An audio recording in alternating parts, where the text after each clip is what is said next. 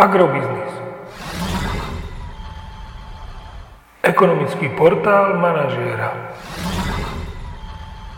Prognóza cien agrokomodít pre druhý týždeň. Očakávané ceny plodín na burze Matif na konci druhého týždňa. Pšenica 215 až 230 eur za tonu, kukurica 210 až 218 eur za tonu, repka 430 až 455 eur za tonu.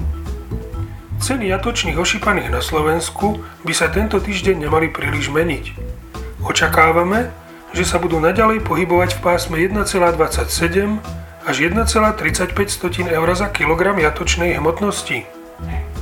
Agromagazín nemení svoj minulotýždňový odhad nákupných cen mlieka na február až marec. V najbližších desiatich dňoch uvidíme na Slovensku nárast cien nafty o 3 eurocenty za liter na úroveň 1,105 tisícin eur za liter a nárast cien benzínu Natural 95 rovnako o 3 eurocenty za liter na úroveň 1,235 tisícin eur za liter.